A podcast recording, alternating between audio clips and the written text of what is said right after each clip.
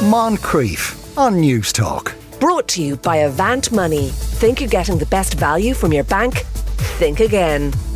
False widow spider is perhaps as scary as it sounds. Its venom is 230 times more poisonous than that from native Irish spiders, and over the last two decades, it has managed to spread around this country. A study of the false widow was carried out by a team in NUI Galway. It's just been published in the delightful sounding Toxins magazine. Dr. Michel Dugon was senior author. Michel, good afternoon to you. Good afternoon. Uh, is is the false widow at all related to the black widow? Yes, they're actually very close cousins. Uh, but a false widow is, as the name suggests, not a true black widow.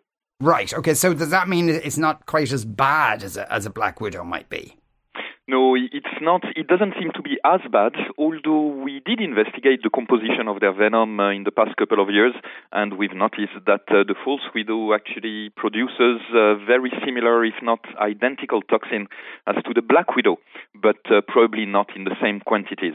Right. Okay. So, d- d- describe for us how the false widow hunts its prey. It seems to be quite sophisticated. Yes, so uh, false widow first can actually use um, its very, very strong silk to try and cage its opponent at a distance. So it will actually kind of throw silk using its back legs at its, at its opponent. And once the opponent is pinned down, it will then turn around and it will bite. But now the big thing is that it will not bite just randomly. It will select the area of the body where the toxin acts the best. So that's usually the head or the thorax because there are more nerves in there, and the false widow spider has a neurotoxic venom that uh, has an impact on the central nervous system.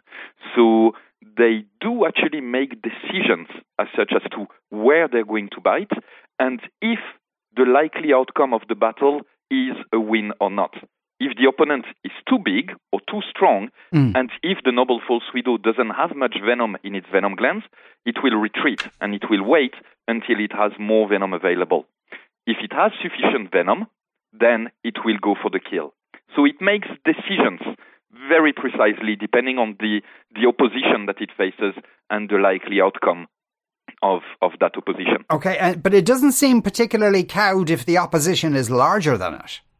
No, no, no. Uh, as long as it has venom available, the venom is so potent, so strong compared to the venom of native species that uh, if it has enough venom available in its venom gland, it will go for it, and most likely it will prevail and and kill uh, its its opponent. We did uh, observe uh, a lot of, of encounters between native spiders and uh, the noble false widow, which is invasive. And in 95% of cases, the noble false widow won. Okay. So, are native species of spiders in Ireland are they are they under threat now?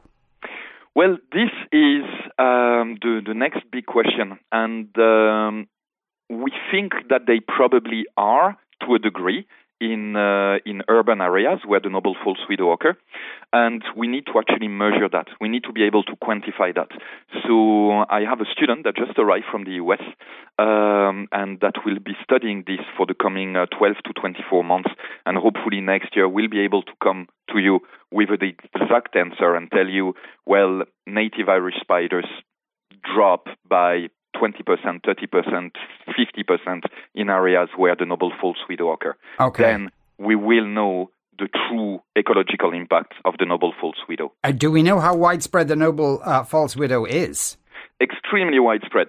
So um, we know that the species arrived in Ireland in the mid 1990s on the East Coast. And then, about 10 years later, the species was widespread, probably in and around Dublin.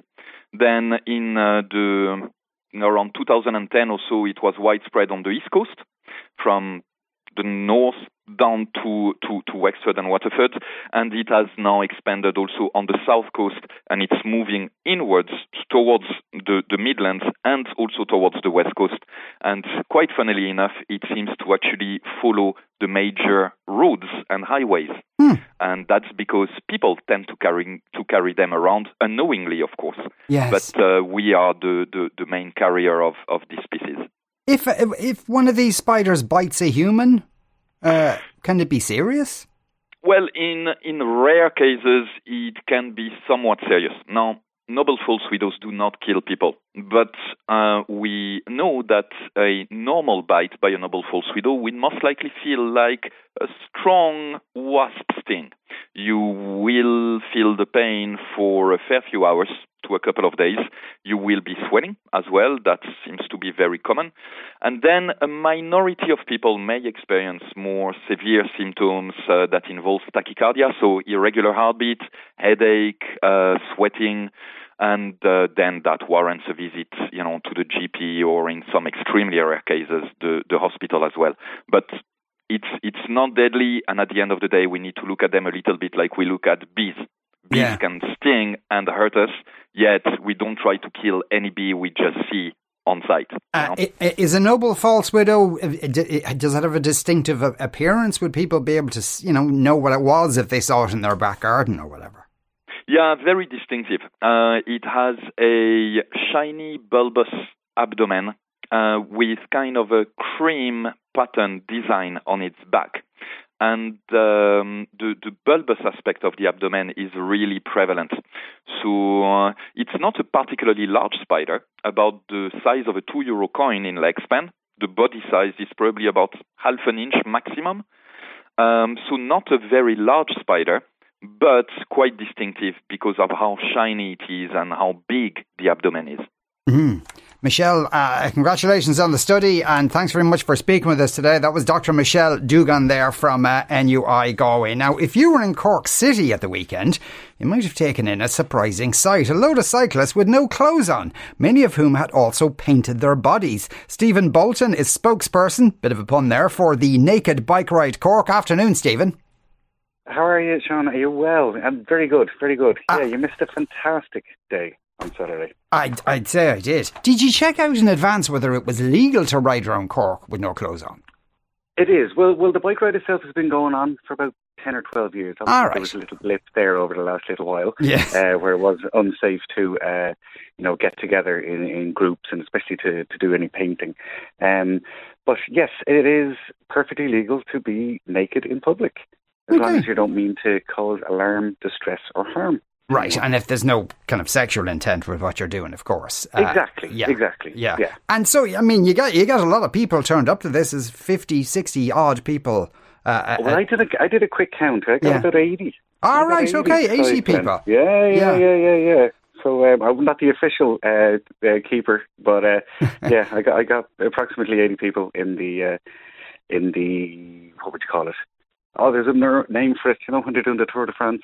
yes, I know what you mean. One of the yeah, one of those. Uh, but somebody will yeah, text convoy. But, yeah, yes, convoy, but uh, nicer. Yeah. And so, presumably, the idea is to kind of draw attention to cyclists because perhaps a lot of the time people don't see cyclists. Exactly. Yeah. So it originally started the, about uh, 20 years ago in Zaragoza, in Spain, where a number of individuals had been uh, unfortunately uh, killed on the roads um, their friends and family got together um, and cycled naked, naked around Zaragoza with some slogans on their back saying, Can you see me now? Um, to highlight the vulnerability and, and how naked you feel when you can be cycling on the street. Mm. Uh, yeah, it's uh, it's, it's I, I, and uh, why did you paint the bodies?